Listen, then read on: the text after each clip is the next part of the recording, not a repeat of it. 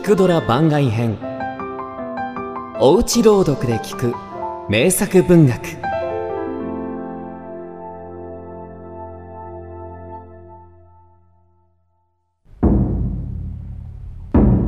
新選組天末期長倉新八。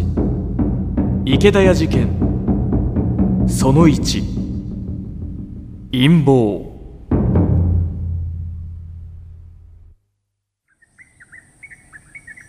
元治元年6月。青葉若葉の影が懐かしい夏の初め頃。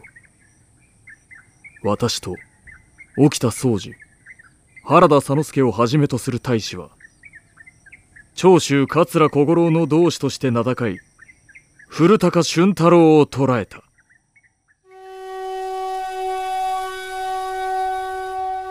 長州の一団による倒幕の体系あり。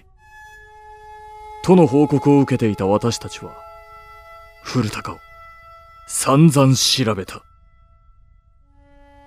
隊長の近藤勇自ら古高を打ち据え背中を破るほどであったが古高は気絶をしても口を割らない。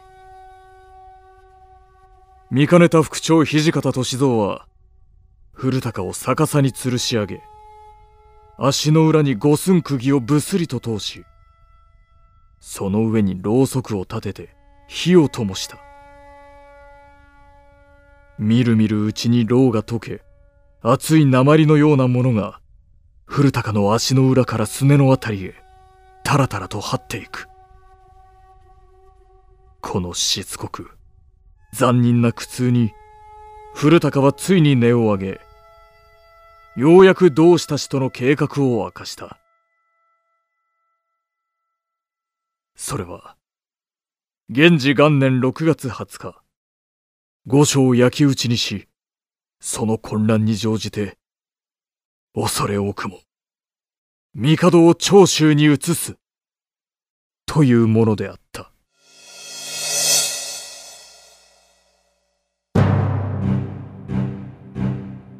新選組天末期。池田屋事件。その2突入。古高の自白を手がかりに新選組は手を分け長州の一団が潜む宿を血眼になって探した。そうして三条小橋通りの池田屋を覗くと20人余りの長州人が集まっている様子。近藤勇は大使に命じ池田屋の表口と裏口を固めさせ私と沖田総司東堂平介の3人を従えて屋内に入った。御用改めである。主はいるか。近藤が言うや亭主は大いに驚き階段に足をかけて。皆様旅客調べでございます。というのを近藤皆まで言わせず原稿で張り飛ばした。すると2階の長州人24名さてはと事態を察しいずれも抜刀して切りまくらんとするのを今度大きな目をカッと開いて睨みつけた。その勢いを恐れたのか。彼らは身を躍らせて屋根を飛び降り中庭から逃げようとしたがそこには私と沖田が待ち構えていた。沖田たちまち一人を切り捨てると私も大上段にエイと振り下ろす敵の胴を素早く切り込み一刀両断にした。やがて出口を塞がれたことを悟った彼らは急祖帰って猫を噛むの形となり私たちに襲いかかってきた。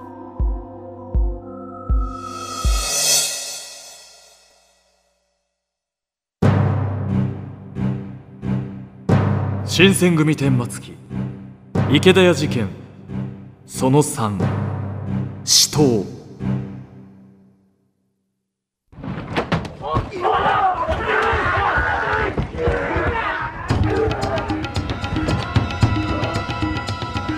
長州人が表口へ逃げようとするのを槍の達人原田佐之助がこれを拒む。私はその者を追いかけ切り殺す。次に縁側伝いに接近へ逃げようとする敵を後ろから切りつけこれも即死。その時東堂平助を見ると敵の不意打ちで眉間を割られ難儀している様子。私は東堂を下がらせその敵に切り込んだが受け流された。かなりの使い手らしく容易に切り込ませない。私の方も傷こそ受けなかったが着物を散々に切り裂かれた。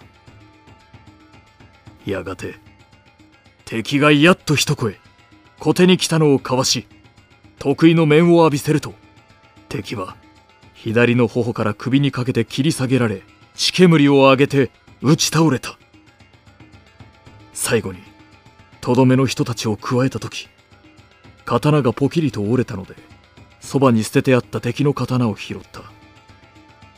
その際左手がベトベトするのに気づきよく見ると親指の付け根の肉が切り取られていた。そうこうするうち大奮闘の起きた掃除は持病の配管が再発して倒れた。残るは私と近藤勇ただ二人。私も悪戦苦闘したが近藤も45人の敵を相手にしていたのでお互い加勢はできない。するとようやく別れて行動していた大使たちが駆けつけ生き残った長州人たちを一網打尽にした。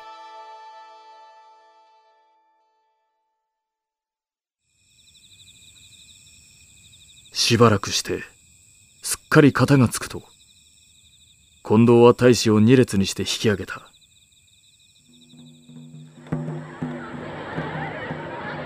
この際屯所までの沿道は数万の人垣であふれていた。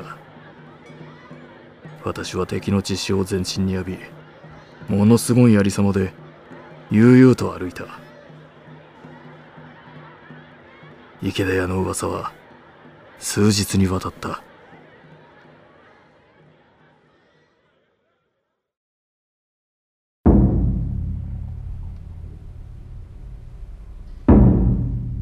そうして新選組へは朝廷から100両。会津公から50両貸しされて近藤以下大使の働きを熱くねぎらった。